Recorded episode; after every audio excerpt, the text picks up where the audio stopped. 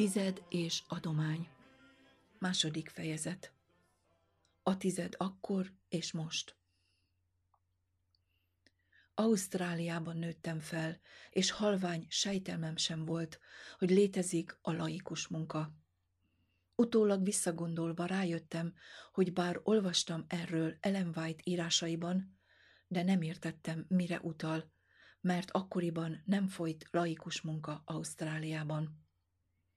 Csak 1968-ban ismertem meg ezt a munkastílust. Colin az Avondale College oktatási osztályának elnöke volt, amikor az egyik diák jelentkezési kérelmet nyújtott be a Georgiai Wildwood intézetbe. Colin elolvasta az intézet bemutatkozó brosúráját, és meglepődött azon, hogy az iskola nem tűnt hitehagyó vagy lázadó iskolának. Kicsit később Russell is megismerte a laikus munka létezését. Természetesen ezek a korai tapasztalatok a tizeddel kapcsolatban nem vetettek fel bennünk egyetlen kérdést sem, és talán soha nem is gondoltunk volna rá, ha 1978-ban Isten nem hívta volna Kolint laikus szolgálatra. Abban az időben, amikor elfogadta a Weimári főiskola dékáni posztját, nem foglalkozott a tized témájával de nem sokkal azután szembesült ezzel a kihívással. A generál konferencia egyik osztályának az igazgatója Weimarba látogatott. Alaposan kikérdezte Kolint a főiskola céljairól és politikájáról. Távozásakor átadott Kolinnak egy csekket, hogy hozzájárul a Weimári főiskolán végzett munkához. Másnap reggel, amikor Colin jobban megnézte a csekket, Észrevette, hogy a csekk 250 dollárról szólt, de ami igazán meglepte, hogy a közleményben az állt tized. Colin megbeszélte az ügyet a főiskola adminisztrátoraival. Ők megerősítették, hogy a főiskola szükségleteire olykor kapnak tizedet, de az iskola nem tartja meg ezt a pénzt, hanem elküldik az Észak-Kaliforniai konferenciának. Colin tiltakozott, és azzal érvelt, hogy ha a főiskola nem használja fel a kapott tizedet, akkor azt vissza kell küldeni az adományozónak egy köszönő levéllel együtt, megmagyarázva, hogy a főiskola miért nem tudja elfogadni a tizedet. Mindez összhangban van az isteni tanácsal. A Weimári adminisztrátorok mindegyike elismerte, hogy ők maguk nem tanulmányozták a tized kérdését, és nem tudták, mi az Úr tanácsa. Ezért úgy döntöttek, hogy tanulmányozni kezdik a tized és az adományok témáját. Néhány héttel később összegyűltek, hogy megosszák, mire jutottak a tanulmányozásuk során. Colin alaposan áttanulmányozta Ellen White írásait, és meglepődött azon, hogy a profétaság lelke nem tesz különbséget a tizeddel kapcsolatban a laikus és a felekezeti munkások között. Azt is felfedezte, hogy a gyülekezeti tagok nem kötelesek tizedet fizetni kimondottan a konferencia pénztárába. Ez 15 évvel azelőtt történt, hogy Colin az új szövetség írásaiból is alátámasztotta volna ezeket az elveket.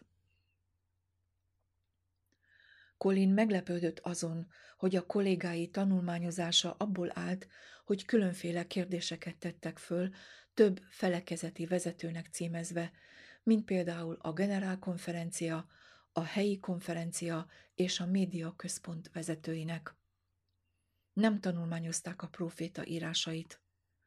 A kapott válaszok többsége azt a gondolatot támasztotta alá, hogy a Weimári főiskola elfogadhatja és felhasználhatja a kapott tizedet, feltéve, ha nem követeli azt, illetve missziómunkára használják.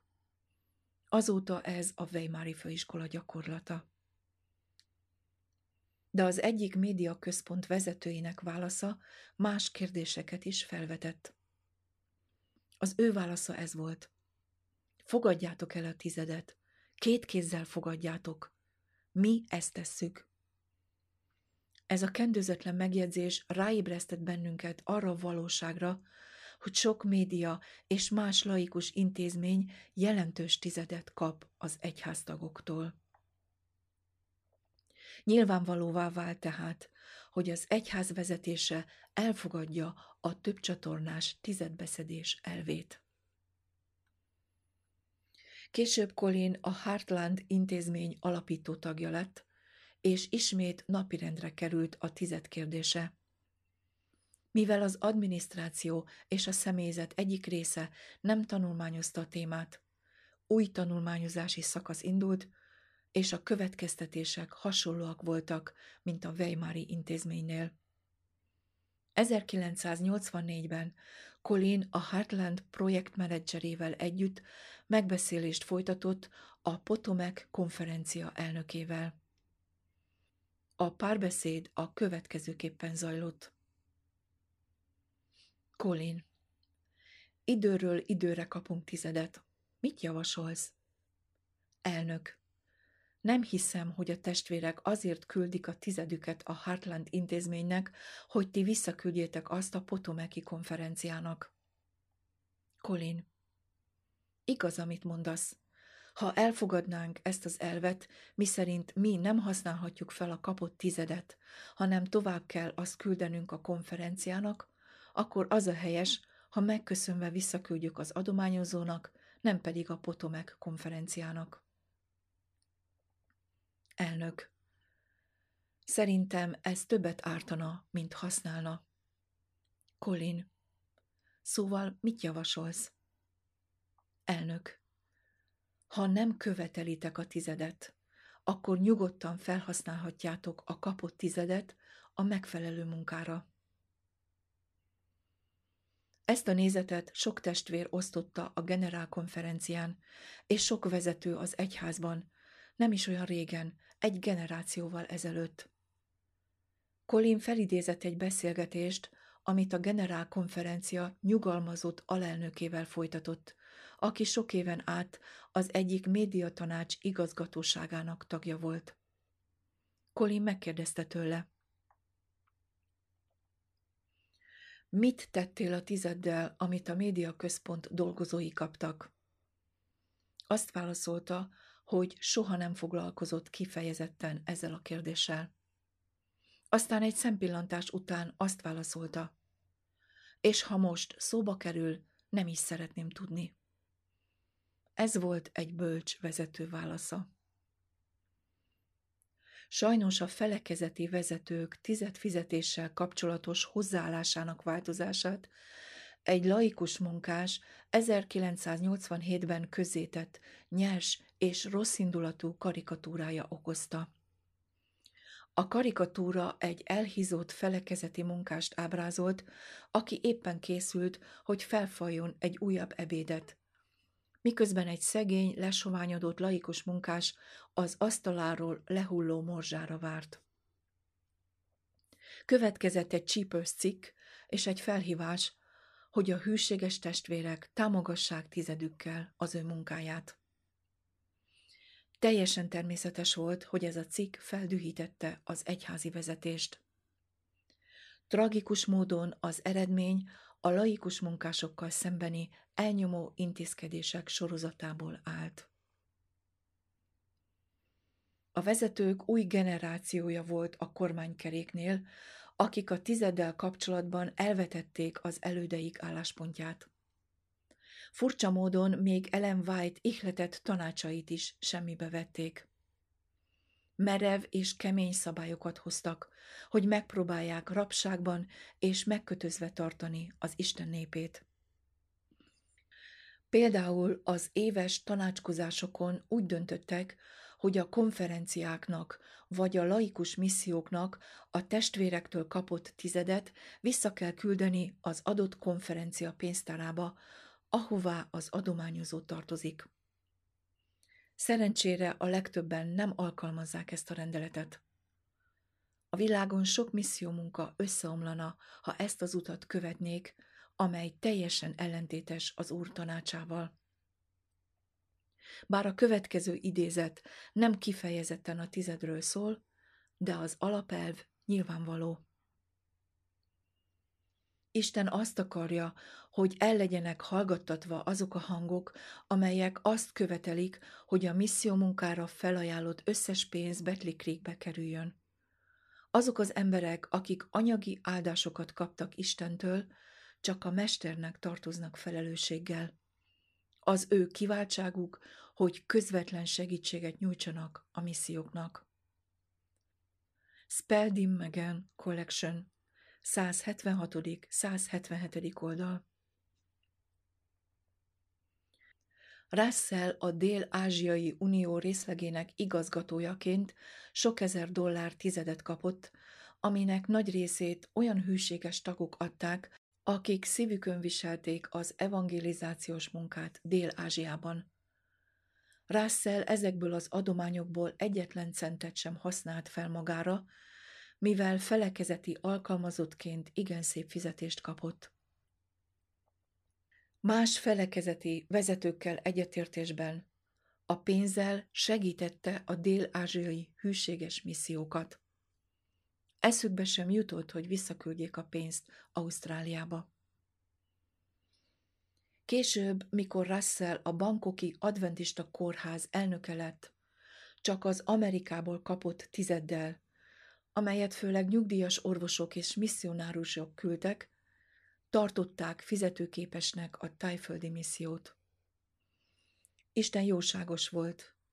Tudott a 65 millió lélek szükségéről, és ezt a munkát az ő hűséges gyermekei szívére helyezte.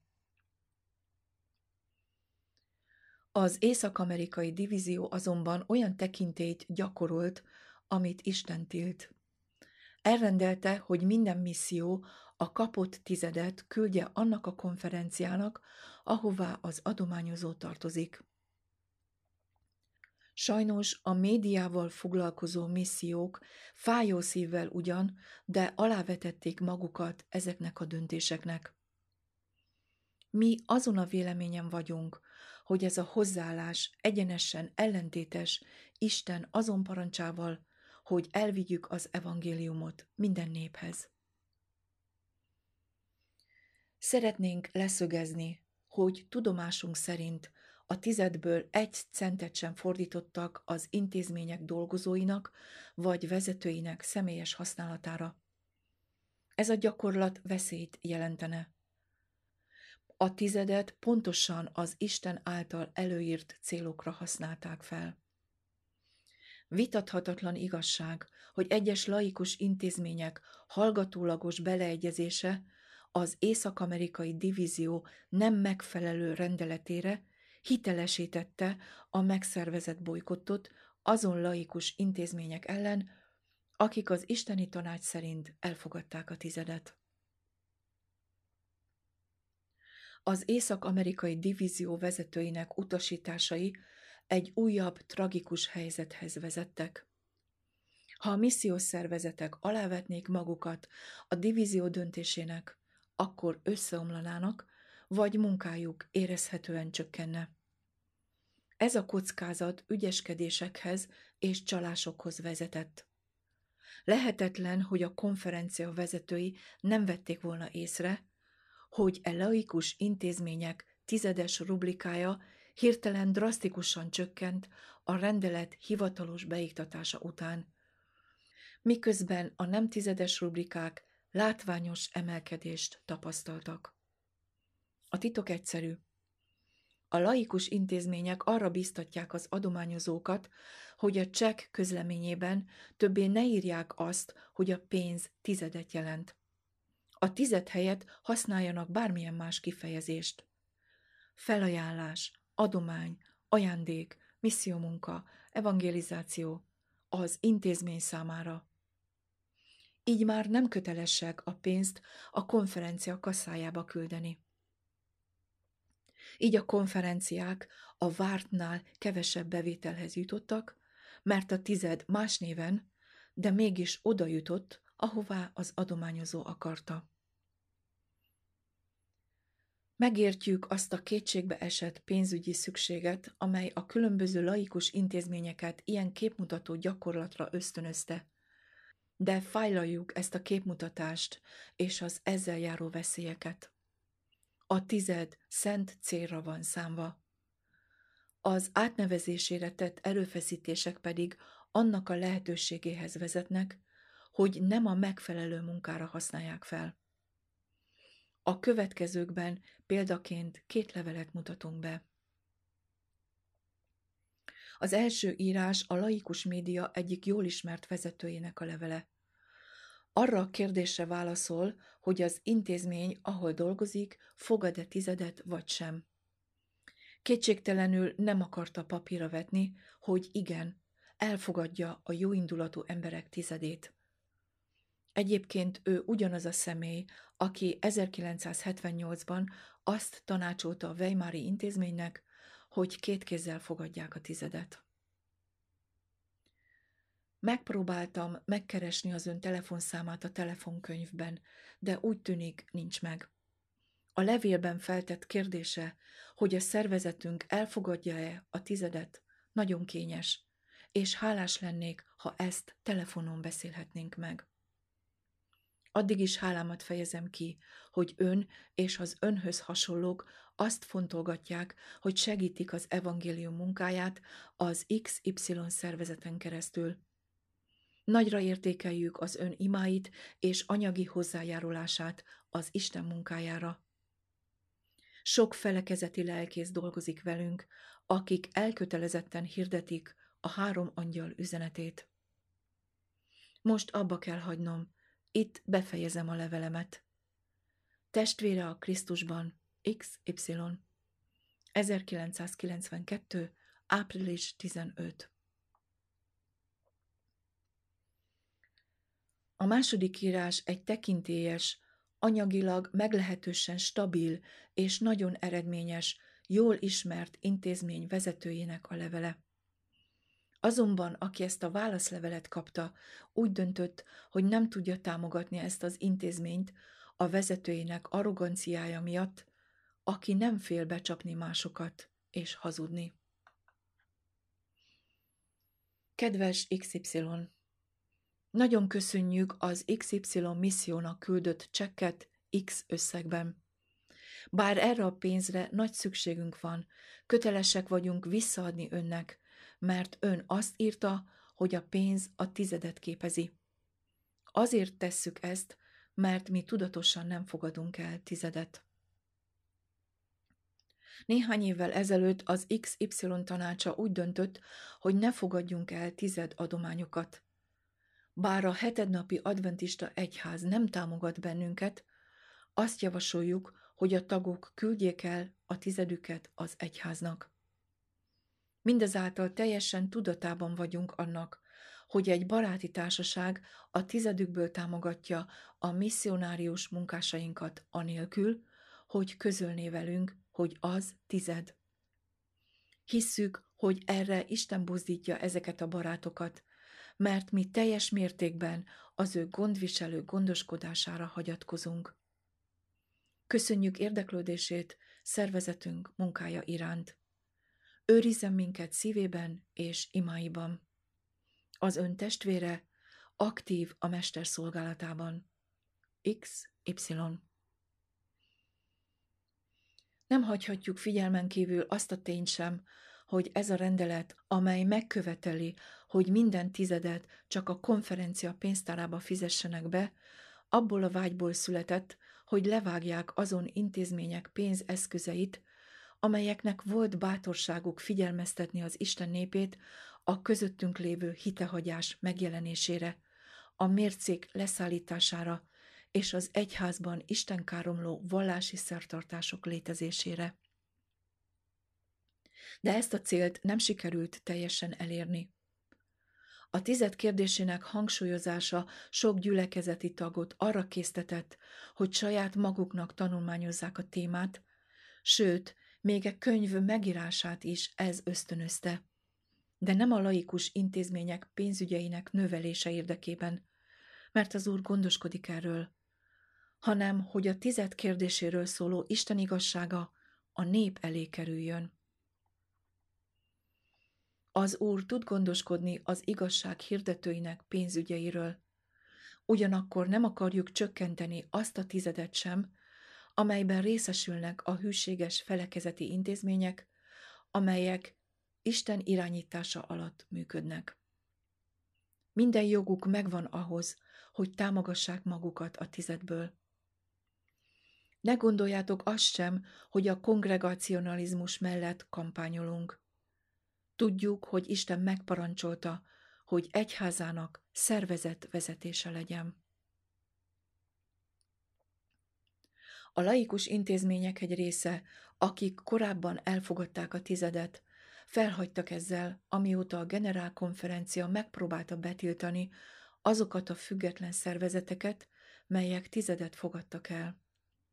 Ha ezek a laikus szervezetek valóban meglettek volna győződve, hogy a profétaság lelke ellenzi a konferencián kívüli tizedfizetést, akkor kötelességük lett volna tájékoztatni a támogatóikat arról, hogy semmilyen formában nem fogadnak el tizedet, és azt nem kellene más elnevezés alatt sem hozzájuk juttatni, mint például felajánlás, ajándék vagy adomány formájában. Ha egy laikus szervezet kifejezetten ezt kérné, akkor tiszteletben tarthatnánk ezt a meggyőződést, még akkor is, ha ez ellentmond a tizedre vonatkozó ihletett tanácsnak. Kevés laikus szervezet döntött így, hogy ezt teszik. Ha ezek a laikus szervezetek úgy vélik, hogy a tizedet nem megfelelően fogadták el, akkor vissza kellene adniuk a konferenciának, amit munkájukban felhasználtak. E két követelmény figyelmen kívül hagyása kétséget vet a laikus szervezetek valódi meggyőződésére a tizeddel kapcsolatban. Tovább haladni ezen az úton, és azt sugalni, hogy el lehet fogadni a tizedet, ha az más néven van felajánlva, azt bizonyítja, hogy az egycsatornás tizedbeszedés elmélete nincs elfogadva. Így nem rossz indulatból, hanem tiszta logikából azt a következtetést vonhatjuk le, hogy ezek a laikus szervezetek emberi parancsoknak engedelmeskednek, és e tekintetben nem hallgatnak az isteni tanácsra. Bár nem állíthatjuk, hogy az adventista egyház kézikönyvének ihletett tekintéje volna, azonban emlékeztetünk arra, hogy felhasználni a tized kérdését a független munkások hiteltelenítésére, akik tizedet fogadnak el az evangélium munkájáért, nincs összhangban a kézikönyv erre vonatkozó kijelentésével, valamint azon egyháztagok kizárása sincs összhangban a kézikönyv erre vonatkozó kijelentésével, akik felajánlották tizedüket független munkásoknak. Idézet az egyház kézikönyvéből. A tagokat anyagi okokból nem szabad kizárni. A tagot nem lehet elmozdítani a gyülekezeti tisztségéből azért, mert nem tud vagy nem képes anyagi segítséget nyújtani az egyház által támogatott ügyekben.